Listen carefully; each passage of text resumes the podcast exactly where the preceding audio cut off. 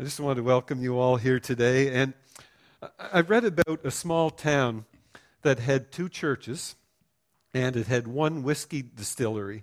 And the churches complained that the distillery was giving the churches a bad image. And then, to make matters worse, the owner of the distillery was an outspoken atheist.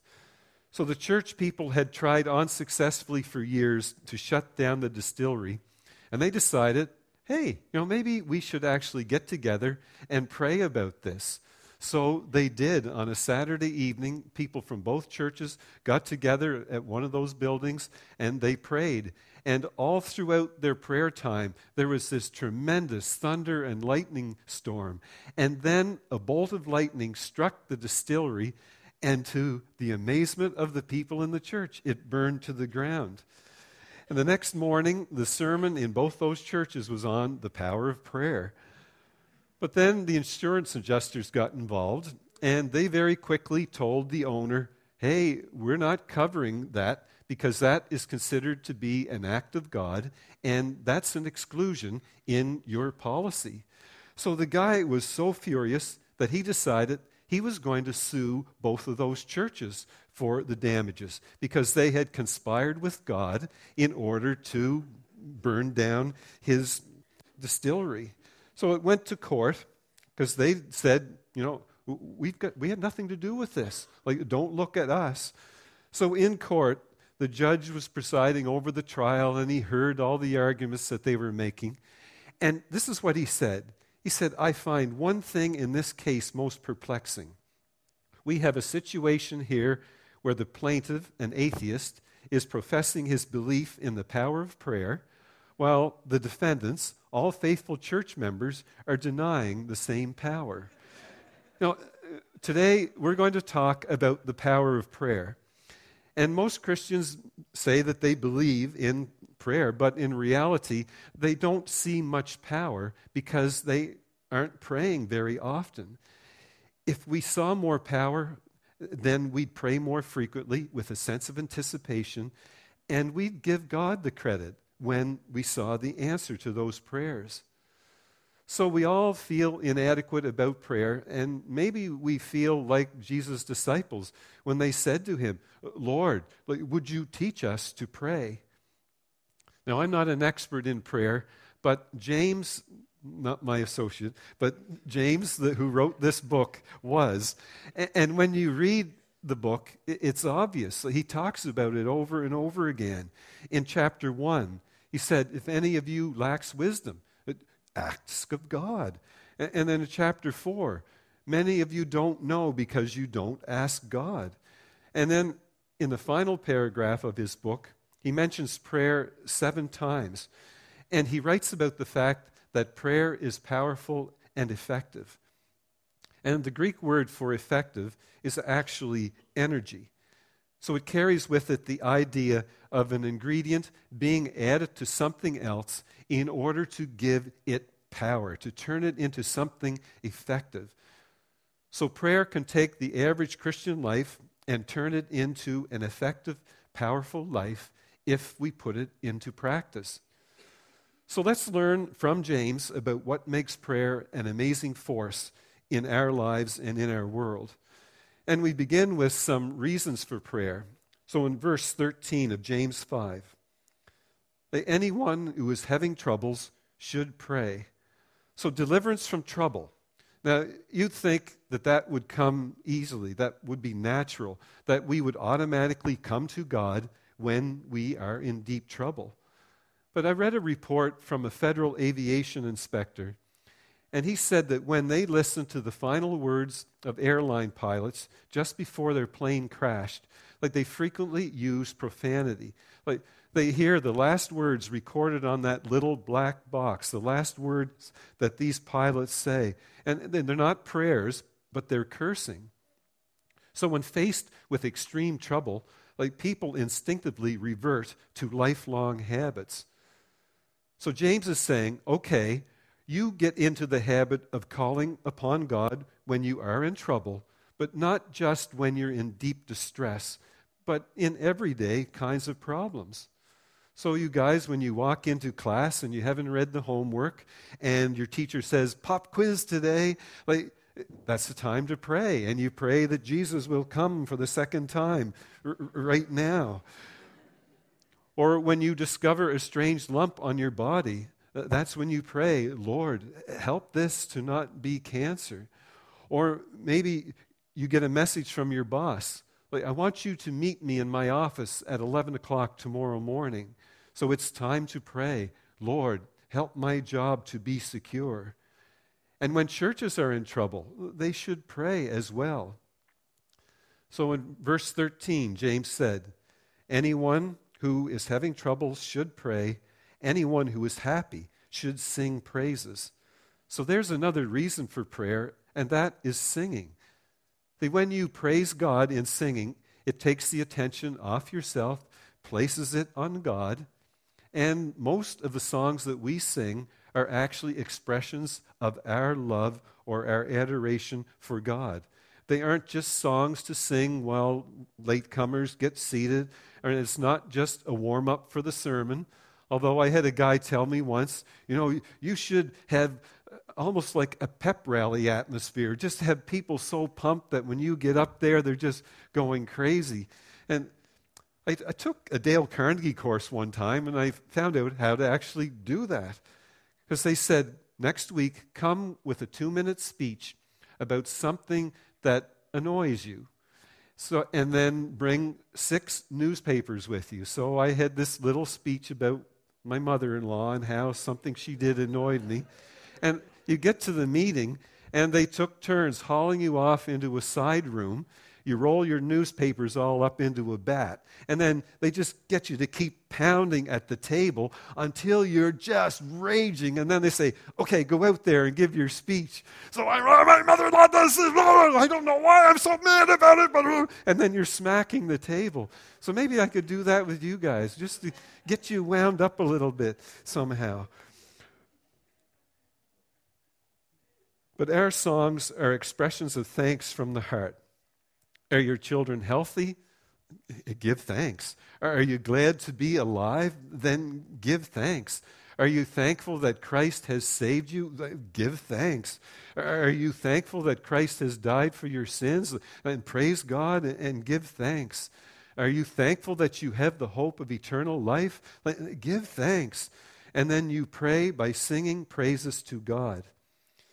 A guy by the name of John Blanchard said, when the world is on top of you, pray. And when you're on top of the world, pray. Like we have a God for all seasons. I remember in the book of Acts when Paul and Silas had been arrested, they were taken into this dungeon, they were placed in a cell, and then stocks were placed on their arms and their ankles. And most people in that situation are cursing at the time, but listen to what they did in Acts 16 25. About midnight, Paul and Silas were praying and singing songs to God as the other prisoners listened. So they were praying when in trouble, and they were singing songs of praise to God, thankful that they were considered worthy to suffer in the name of Christ. Like they had been beaten and, placed in this jail. Like, what a witness that was to the other prisoners, because all they ever heard from people was complaining and cursing and groaning uh, about their situation. And then in verse 26, suddenly there was a strong earthquake that shook the foundation of the jail. Then all the doors of the jail broke open, and all the prisoners were freed from their chains. So when they prayed while in trouble, God responded. They sang songs of praise, and the power of God flowed through that prison, and they were released. So, James 5 13 and 14. Anyone who is having troubles should pray. Anyone who is happy should sing praises. Anyone who is sick should call the church's elders. They should pray and pour oil on the person in the name of the Lord. So there's another reason for prayer is when there is extreme illness. This is when people are incapacitated to the point where you have to call upon somebody to come and pray for them. And the elders are the shepherds or overseers of the church, and they are called upon to pray for this individual and anoint the individual with oil. Now, he's actually not talking about the Roman Catholic ordinance of extreme unction, where someone is anointed with oil, uh, given their last rites as they take their final breath. Like he's talking about those we can pray for to be healed. But there's a controversy over what's the purpose of the oil. Is it medicinal or is it just symbolic?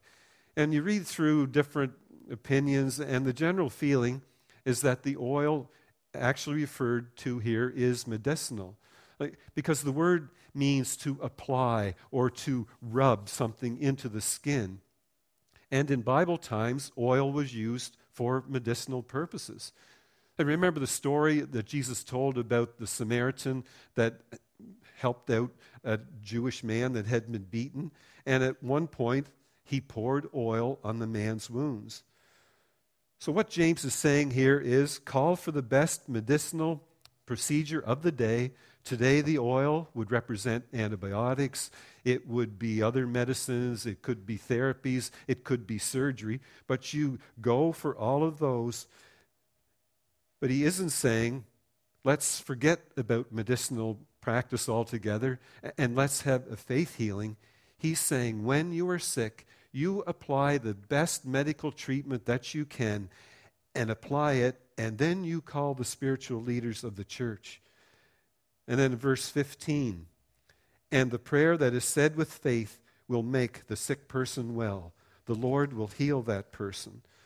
So there will be power in that prayer. And it's not a magical formula that guarantees that if you have healing every time, it, because if that was the case, like nobody would die. And those who suggest that if we have enough faith and are walking close enough to God, that we will always be healed, uh, that's wrong.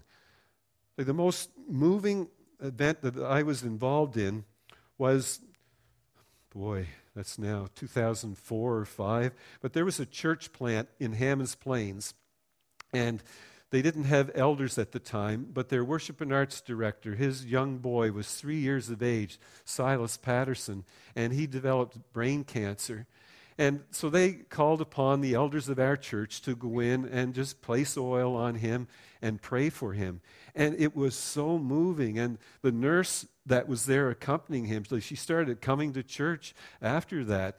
She was just so moved by the faith of that family. But that little boy died. And like we prayed in faith, his family were full of faith.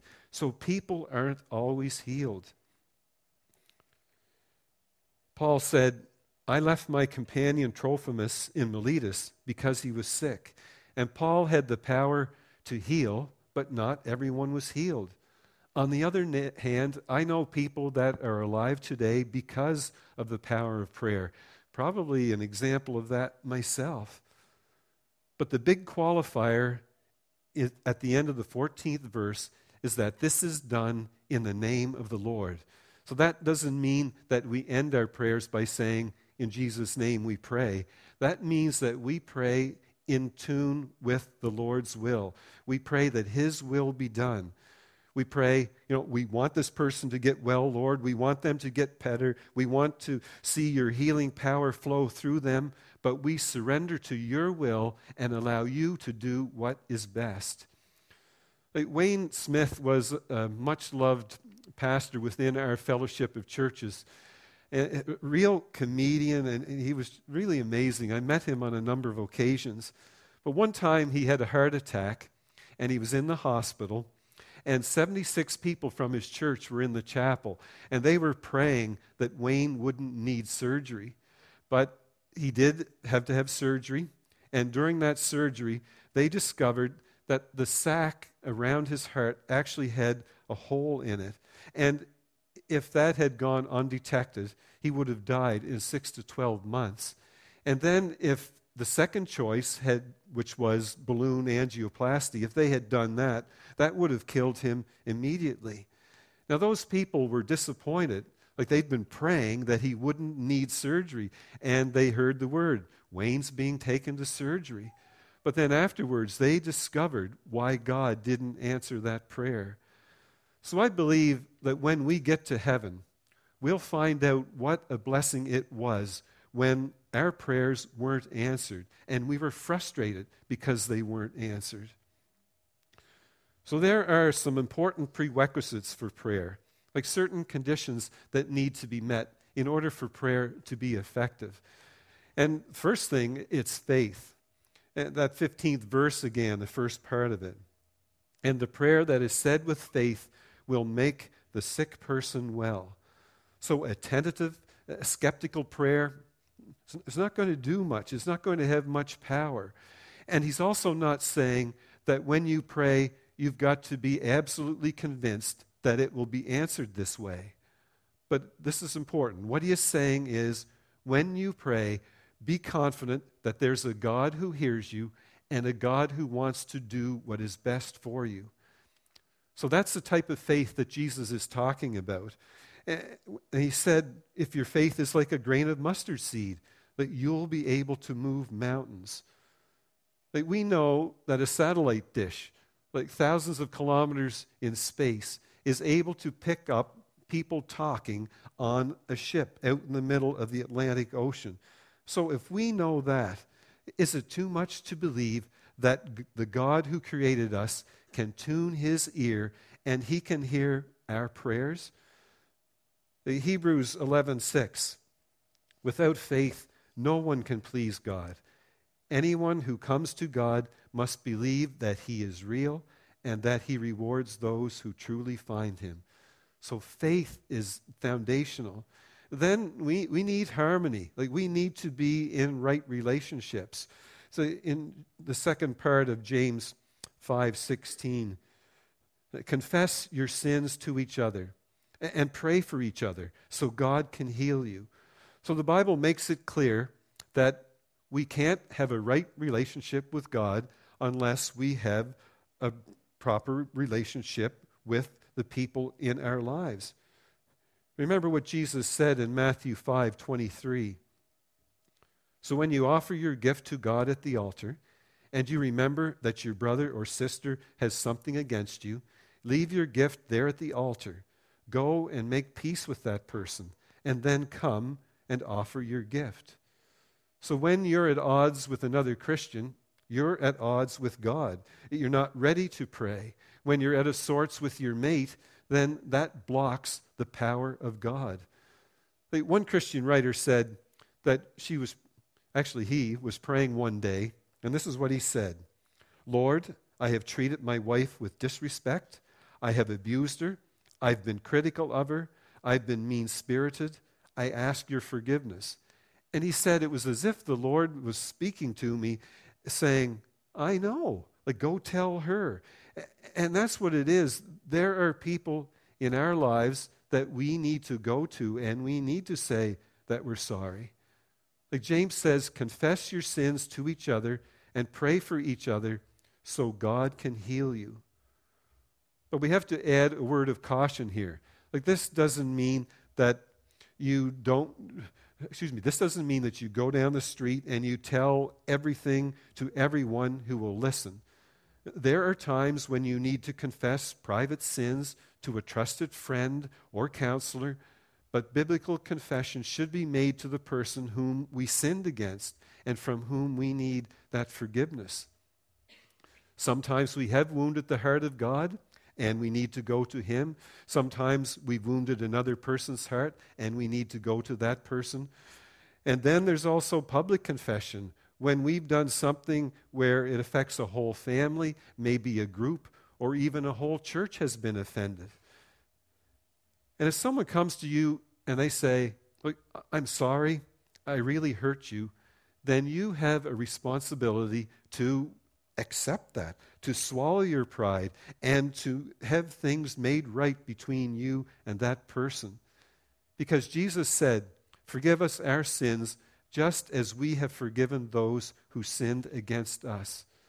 So confess your sin and pray with power that you will be healed. Now, another prerequisite is righteousness. And then further along in verse 16, the earnest prayer of a righteous person has great power and produces wonderful results. That not one of us is righteous. Like we've all been cleansed by the blood of Jesus Christ. And but what he means here is the closer we walk with God, the more powerful or potent our prayers will be. The 84th Psalm The Lord is like a sun and shield. The Lord gives us kindness and honor. He does not hold back anything good from those whose lives are innocent. So if you want your prayers to be powerful, then walk in obedience to God. Frank Peretti wrote the book, This Present Darkness. And in that novel, he pictures the angels of heaven, and they're armed and they're ready to go into battle for Christians. But they can't go into battle until we summon them. And he pictured them, you know, they're just standing there, they're ready to go, and they're saying, Come on, buddy, just ask me, just ask me, and, and I'll be there to help you. So we need to ask. The earnest prayer of a righteous person has great power and produces wonderful results, but we have to ask. And then James cites the, the Old Testament prophet as Elijah as a positive example of prayer. And this is found in 1 Kings 17. And I need to make some things clear. Elijah is human just like us. He wasn't perfect. He knew depression. He knew pity. He knew cowardice but he was God's prophet in a time when Israel was reeking with idolatry and immorality. And Elijah was sent by God to urge that whole nation of people to repent and turn back to God. So Elijah did that. He prayed, and when they didn't repent, he prayed that they would be disciplined by a drought. And James tells us that it didn't rain for three and a half years because of Elijah's prayer. Now, I've been golfing with non believers before, and after I reveal what I do, I try not to do that on the first hole. I don't let them know I'm a pastor till later. One time it was the 13th hole, and the woman said, I thought you were a funeral director. oh, it's your calm demeanor, she said. Okay. It's not that I look like Ichabod Crane or something like that. But uh, so, why was I saying all that? So he, oh, right, thank you. so, thank you, James. So, so it starts to rain and someone says, Oh, come on there, buddy. Can't you pray and stop the rain? And, and I say, Well, no, I, I'm not in the management side of things. I'm in sales. Like, God takes care of the management. But it, it seems as if Elijah had some connections with the management of creation because his prayer affected that nation for three and a half years. And then the people did repent and Elijah prayed again, and then there was this tremendous rainstorm that refreshed the earth. Like if we could only pray with just a small measure of the power that he had. And then James tells us that Elijah prayed earnestly. And the literal phrase means he prayed in prayer. He prayed in prayer. See, many times people don't pray in their prayers, they just repeat religious words. And God's not impressed with rituals or prayers that we've memorized and say by rote. In Matthew 6 7, and when you pray, don't be like those people who don't know God. They continue saying things that mean nothing, thinking that God will hear them because of their many words. See, when you receive a card in the mail, doesn't happen a lot today. It's usually an email, something but you have card. It's either congratulations or maybe it's in sympathy. And, and, what do you pay most attention to? Uh, do you look at that little poem that's on the inside, or do you look to the bottom at the handwritten note that that individual has placed in there? Like, I look at that note. That's what means the most to me. And God wants your prayers to come from the heart even if they're awkward, even if they're unpoetic, He wants them to come from your heart. And then finally, some suggestions for how prayer can be more powerful in your life. First of all, schedule a time where you can be alone with God each day. Uh, I know it's great to say sentence prayers at any time and just to be able to pray spontaneously, but it's important to have a certain time that we set aside where we make that commitment. It might mean cutting out on 15 minutes of TV, it might mean not hitting the snooze button or whatever, but pick a time in the day and make it a practice. And then find a place where you know you can be alone. In Matthew 6 again, verse 5, Jesus said, When you pray, uh, don't be like the hypocrites. Uh, they love to stand in the synagogues and on the street corners and pray so people will see them. I tell you the truth, they already have their full reward. When you pray, you go into your room and close the door and pray to your Father who is seen. Your Father can see what is done in secret and he will reward you. So find a place where you know you'll be uninterrupted. Pray out loud. Some people like to write their prayers down. Like the priest Eli was watching Hannah pray, and she was praying uh, and moving her lips in silent prayer, and, and he, he thought she was drunk. He didn't know what was going on. So, one of the reasons we're afraid to pray out loud is because someone might hear us and think that we've kind of lost our mind. But that's why we pray alone and we don't have to worry about what others think. But we still pray in small groups. We still pray in our life groups. We still pray together here at our prayer times. And then talk to God in your normal language. You don't have to use these and thous. It doesn't have to be flowery language. Like I know one professor at a Christian college, whenever he prays, his voice changes. He, he lowers his voice like it has to sound more uh, impressive or something like that. Like one woman said that prayer is just a conversation between two people who love each other. And if you're just beginning in the prayer life and you give it a big go and after a minute you've said everything you can say that that's fine. Like just sit there and listen to see what god has to say to you or maybe read some scripture and see if you can sense what he wants you to do. That simple habit will empower your life and within a year like, it will dramatically change you. And in your prayers you can just use this simple acrostic based on the word acts like the A is adoration. Like Jesus said, when you pray, say, Hallowed be thy name. So when we pray, we say, Father, I adore you because you are my creator. You've made everything around me. I'm dependent upon you. And then the confession is I confess to you that I got jealous yesterday. I confess that I screamed at my kids. I confess that I lost my temper and then the T is thanksgiving.